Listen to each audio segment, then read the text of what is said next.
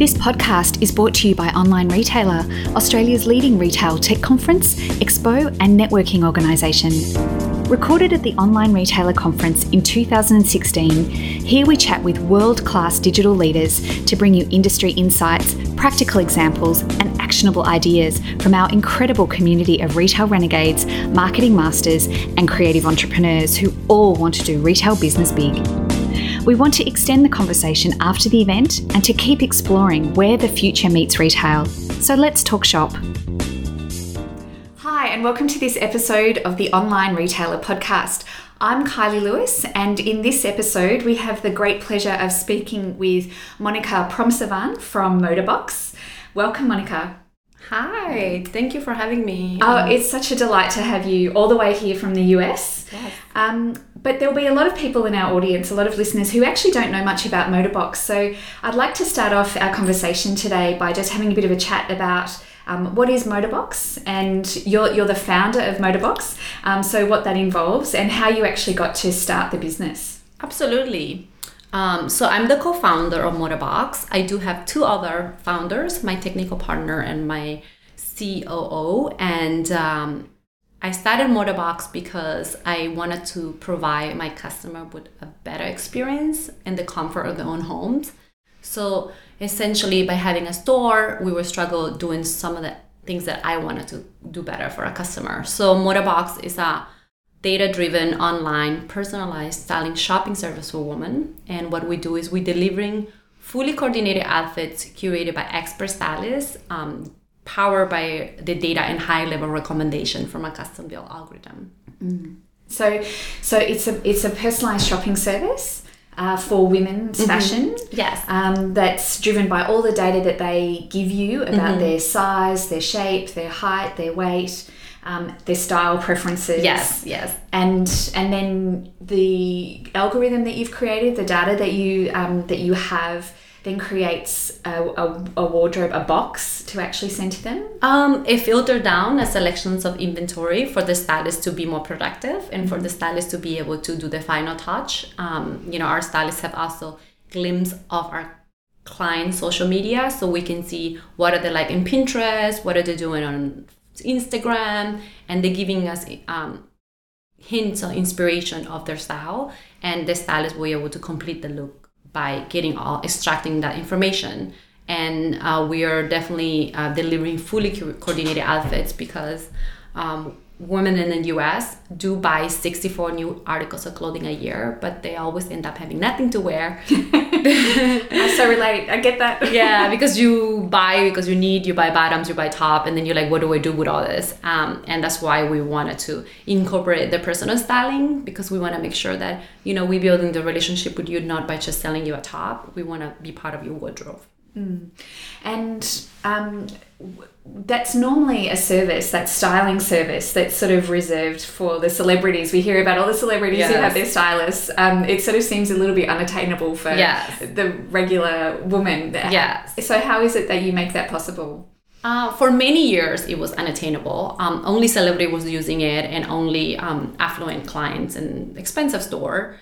But um, because of my experience in working in luxury house, Burberry, and then also my experience working in a fast fashion company like Limited Brands, I've always felt that you know when I walk into certain store, people will not even say hi to me. But and then when I go to Fifth Avenue, I'm like suddenly the queen. so I it was never like a between service, and I wanted to be able to provide that service, but also you know treating a customer as a human, not what they're spending, and with the innovation in today's technology and e-commerce, that can be that can be all done at scale. Um, you know, you communi- you can in store you can communicate with one customer at a time, and online you can communicate with five customer at the at the same time, and you the customer never feel unattended. It's you cannot have a one-on-one conversation in front of someone and then talk to another person at the same time. But with you know today technology, email, text messages, you know, schedule your calls and you can manage that and you can manage also at a scale because you have this algorithm that filter down a lot of the choices for you already.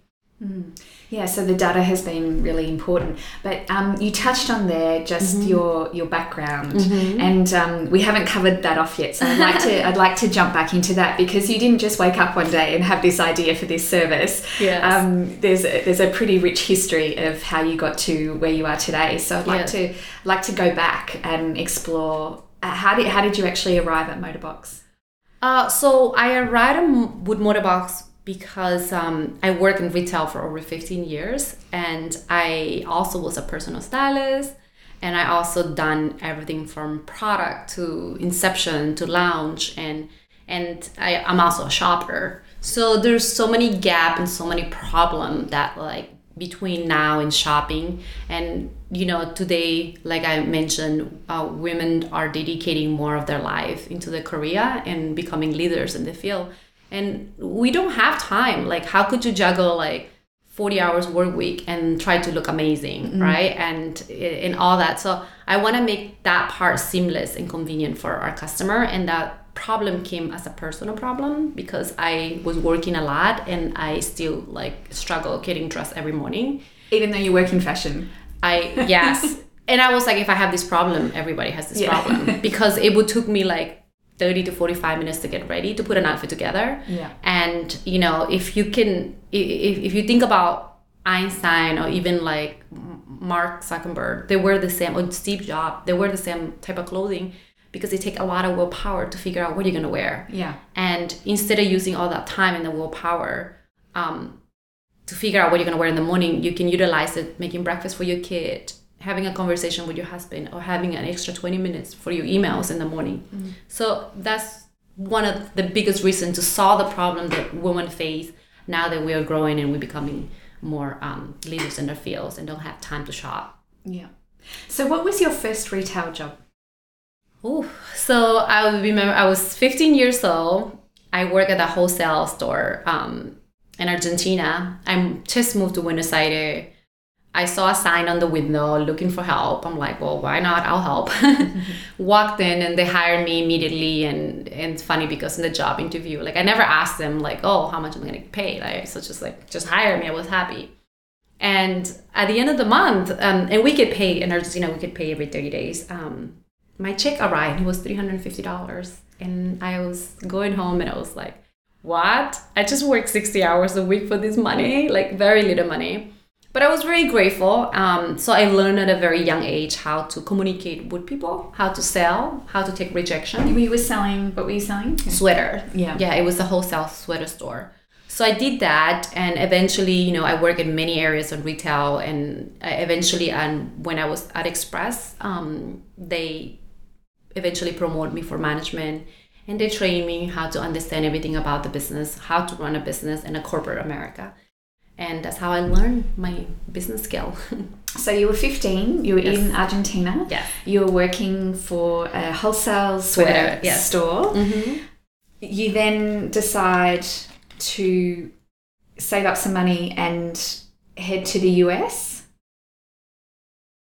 So when I was 17 years old, I had an opportunity to reunite with my mother. That she was already in US. She left Argentina when I was six years old, and um, and we we met. And then she was the one that paid for the ticket. She's the one to care of everything.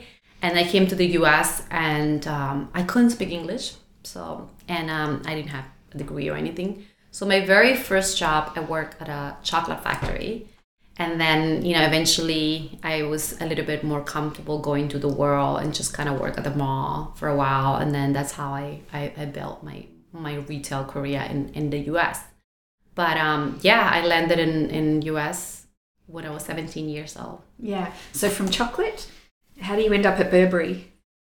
so after the after the chocolate i went in retail and i worked at the mall and then i worked for express which is um, is a giant retailer in the us and they were the one that promoted me for management and at that time um, was i was moving to new york and that's the part where you know i i, I went to new york i had nothing to lose basically so what's the worst right so i decided to just go and i had $200 and two suitcases full of belonging And um, it just sounds like the classic New York story. Oh my god, it sounds like the. it's funny because when I was talking about my speech and I looked at it, I was like, this is like the ultimate American dream. it is. So yeah, it's the ultimate American dream. So yeah, I arrived to New York. I was fearless. I went door to door to ask for a job in Fifth Avenue, and I really wanted to work for Hugo Boss, but they called me way later. So Burberry called me They first. missed and I out. They weren't fast enough. yeah. So Burberry took me first, and I spent four years there. And that's when I gained a lot of experience in luxury house and um, also understanding how to serve client better. Um, because fast fashion doesn't really, you know, you, you think about operation or you think about, you know, uh, you constant revenue per hour. But, you know, in, a- in a luxury house, you constantly think about long term, about clientele and about repeating customer. So deep relationships. Yeah, so I learned deep relationship and I implement both business, fast fashion with deep relationship and I, you know, I, I, I use it a lot today in my in my business model. Yeah, and you can see that. You can see how your your training in both ends of the spectrum has said, well, there's something in between here. Yes. Yeah, there's a bit of a gap in between. And, Yes. and that's what you've you've really um, grasped a hold of in, in your service. Yes. Um, so you then went and opened up your own store, Mm-hmm. and I find this part of your story fascinating. Um, can you tell us a bit about that that first store and even describe the physical space of Yeah. what, it, what it was? So yeah, um, at that time I was in New York, so I met designers, few designers and vendors, and I convinced them. I'm like, listen, if you give me your product, I'll sell it for you. And I mean, I had experience in sell, right? Yeah. So I went to this event, um, selling event, and I come back home with good amount of money, good enough to like not have a corporate America job.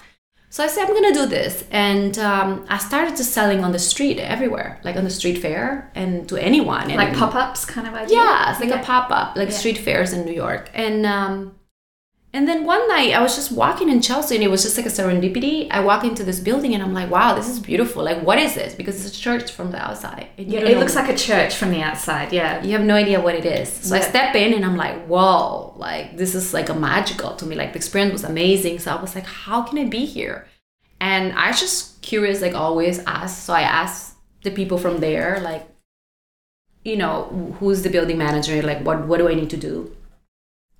So I went to a, a submission application, and they liked my product enough to put it in the store, and they give me a kiosk of the size of this room, smaller than this room, which is I don't know what's the centimeter, but We'll probably go like three meters by four meters. yeah, it was the size of this room, and um, because I was already like you know selling, so I convinced more designer to give me more products. I'm like, I have a store now. You should give me your product. And um, yeah, and then we that little store was selling a lot. Like we were like, what's happening? And we're one of the most successful tenants in there. And the other tenants were leaving not because they were not like generating revenue, because the building management was really poorly run and you know sometimes people see this as a, as a kind of flag instead of opportunity and for me this for me was like i is this an opportunity like there's a gap here i had to take it. And by then you know i was stalking the building manager and i'm like listen we're a good tenant. We're paying rent on time. Like you know what do you need to do here? Like you you you just come at the end of the month and collect rent rather than like having all these people running the business you know and and if if we don't agree i'm eventually gonna have to drop out because you know we're competing. So he was kind enough he trusted me and you know obviously in businesses in life you have to have that angel that come from the sky and take the first leap and i think he took the first leap to make like korea to becoming like a, a, a from a small business to become an entrepreneur So you took over the running of that. yeah of so uh, my business store. took over we he had inventory so we bought him we basically sold as much as we could and pay him back as as we were selling. So i didn't have to like put a lot of capital down to mm-hmm. acquire inventory. And also all the connections and the relationship we had and and the Limelight is located on 6th avenue and 20th street. So it's a really really hot spot in manhattan and any designer would die to be there. So I was getting a lot of inquiry about being in the space. So it was good for us to like, you know, build that foundation and we already have like a lot of designers that we were working with. So we were you know we went like super fast. Like in last in a year we had like over a million in sale and we're like this is working. But at one point uh, being there for like over three years i realized that um, there wasn't going to be scalable you know? And i always been the kind of person that's looking for solution and i needed to find a solution for my business and that's how i came by launching Modabox Mm. And one of the interesting things I've, I've heard you say is that you what you what you observed mm-hmm. was the ratio of how many people were going into trying on an outfit mm-hmm. to how many people then actually converted yes. to mm-hmm. um, to mm-hmm. purchasing it. Yes. And so that in that observation, seeing that pattern, that triggered an idea of well, how do I just get more people to try on the clothing? Because yes. if it's a if it's a numbers game, yes. How do I how do I up the ratio? Exactly. Mm. It was very simple question like like um you know I, I was at home at night one night and we struggled to get people into the store because when it was raining there was no customer. When it's snowing it's no customer. When it's too hot it's not customer. It's like always depending on the weather and always depending on people to come back. And my only relationship i had with my customer was the last four digits of the credit card and maybe the email address. And our relationship ended there. So i was like okay if you're trying to build a business where 80% of your client is you know 20% of your clients is 80% of your revenue you have to have that that connection with your customer. And i didn't have that with my customer and i wanted more. So and also like the the conversion rate and i'm thinking okay so how can we you know such and such thing came back this month but like how can we still help her? Um let's send her products you know let's figure out let's but if we wanted to do this in a nationwide and scale it we can't just to random pro- people, right? We have to figure out who are these customer, why would they use the product, what are they looking for. So that's how I started um, with our onboarding quiz, where we ask your preferences, you want, you need, your budget, what do you usually shop, what what what do you like about certain things, and then with that information, we're able to send the products. Um, so did you start that in the physical store first, or did you convert that straight to online? No, we opened a pop up store when we launched our website, which is um, we had it for like less than a year. It was just a pop up location downtown in South Street Seaport, and um, our physical customer weren't reacting the same way as the online customer, and it, it was very obvious that the experience was different. Um, we had customers that refused to order a box even though they know all of us in person they're like i really like the experience and touch and feeling and some and, and some consumers are not educated into like how do I even think of that this is gonna fit me? Like you don't even know me, right? So it's about building that relationship and um as as my last attempt, the omni channel did not work for my business model. right. As my last attempt, but who knows, maybe in the future. Yeah. And now listening to you speak, mm-hmm. there's um, there's a couple of really interesting things that have come up. Um, and you mentioned that when you went to New York, that you were fearless. Yeah. You know, it was that fearlessness that um, that said, "What have I got to lose?" Mm-hmm. Um, how do you become fearless? I think my life kind of made me numb. You know, when you go through so much, and you know, it, it, it, all started with my parents' journey, right? They suffered from the war. They were refugee. They went to another country. They never got ahead in life. I, so where were they originally from? Laos. And and and what happened with them to to cause them to become refugees? During the secret war, the chaos of the violence of the secret war, like in, in Vietnam. Yeah. In the seventies. Yeah. Yeah. So they flew to Laos and um, when they arrived, there was no sponsor, no, no government, and the promise of agriculture work never never showed up. So my family already faced like a really, you know, a, an environment where you not only poor by being broke, you poor because your heart is broken. You left a country because a whole entire nation, your family behind, and everything. And I think that like that all started by watching my parents, and then it started with me later um, when my mom left and I had to figure out how I'm gonna be like this little girl on her own. Mm. And I think that once you go through all the stuff, it's almost like you don't identify the small problem. You see big pictures. And for me, it's like every time I have a problem with the business, I'm like, that's just tiny problem. Like let's just focus on the big picture. And have you ever thought when you think back, you're like, oh my God, when I was 15, what I was thinking? Like I was worried about things that didn't make any sense. And I think that in business, we do that a lot we worry about every single detail and we want perfection and sometimes you know you just have to go with it Mm. and i learned how to go with it and then something will come out Yeah. So uh, the the fearlessness from from having hard times when you were really long, young and having that that family um, turmoil yes really um, it really informed you. I mean, for, for some people, they never recover from that. Yes, yes. I was very lucky um, in terms of recovering because I moved to New York and I met this amazing group of people. They're like my mentors and Enter Today, they're my advisor, my mentor, and just really, really good people in my life. And they helped me shape in, in, in you know, transform me. And I don't want to take the credit for all my success. Um, without them, I would never be where I am today. You know, um, they really make a huge impact in my life, and I was lucky because of that. And sometime in life, you just don't have certain things, but you're gonna have other things. You're gonna be blessed at others, and I was very blessed of having amazing friends. Mm.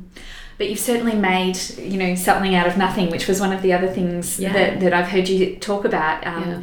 Is that capacity to mm-hmm. actually see the potential? Mm-hmm. You know, when sometimes it doesn't look obvious. Oh yes, I mean, if you would have asked me when I was 17 years old, or when you asked me when I came to New York with 200 dollars, would I be where I'm at? No, like absolutely not. Like that's why I opened with like, how did in my wildest dream I'm sharing the stage with the president of the United States? You know, like me, like someone, like what are the odds? Absolutely. If I would have think about all those cons against me, I would have never started to begin with. But I think it, it was just you know when you keep going and then you you start seeing results little by little and then you you see that like you're you're moving forward. Sometime the paths are not going to be the same but it's going to get there. And um, some people are afraid or some people are stuck and they don't give themselves credit. But i think that like you know you're you, you're the only one in charge on building what you want to build and just surround yourself with amazing people. The other thing that I, I heard you mention was about being curious. Uh-huh in the world, and, and and you've described in your journey that you just ask. yes How, how do you? I mean, that that kind of goes hand in hand with being fearless. It's kind of like, well, what have I got to lose? Nothing. I may as well ask. Yes. Um, I always advise any of my staff member or anyone that comes to me, I say to them, like, listen, if you don't ask the end like the answer is already no. Like if you didn't ask, it's already a no. So what's the worst can happen? And I am extremely like surprised by how many yeses I have gotten by asking. And I'm just like, this is just happen. I was just asked. Um, yeah, the worst can happen is a no, and you already have a no because you didn't ask to begin with. So I think um, you'd be surprised how much people are into helping you or how much people want to be part of what you're doing and how, you know, like it's there. And sometimes you're gonna get no's, but I think for me, like at very young age, I learned how to deal with rejection. Um, I think that like if you wanna be in retail, the first thing you should do is learn how to be a sales person because if you take a lot of no's from customers, it's already like you know when you helping customer, you don't know if they're gonna buy it or not, right? You just like is she gonna say yes? Is she gonna say no? I'm gonna make a sale out of this or not? And dealing with half of that of no's, I think that like it kind of made me kind of like whatever it is what it is and we'll try at least Well, that's the resilience building piece, isn't it? Mm-hmm. You know, and the, the more that you hear it, it's just like that's okay. I'm just moving on to the next one. yeah absolutely absolutely like it's you know it's you have to you know you can't get stuck um at it and you know i'm it's funny because we're i met somebody few people last night and they tell me that um people in australia i don't know if it's true um, don't tend to talk about failure a lot. And in the us we're so accustomed to talk about failure. And it's funny because one of the failure was part of my presentation but and then i was like okay maybe i should just take it out. And um, I had two other businesses that didn't did well, you know, and and my first online business was um, made to order um, by emerging designer, and didn't go anywhere, you know. But I learned from that, and I built amazing relationship with the designers, and now I'm able to build the second business, you know. So it it's it's it's try is is try and and do play with it. It's worth if you don't do anything about it. Yeah, that's right. Um, so, how did you come across your business partners then? That, that helped you get Modabox up and running? Because you said that there's co- you've got a couple of co-founders, Mm-hmm. um, a technical co-founder um, and a COO. Were, were they people that um, you came across in your other businesses, or were they investors, or Yeah, so my first co-founder, which is my CTO, um, invested in my very first business when we were growing, and we needed capital for for more growth. Um, and because he got a pay a check back, at that time we built a relationship, and um, he happened to be technical, and you know he always followed my career, what I'm doing.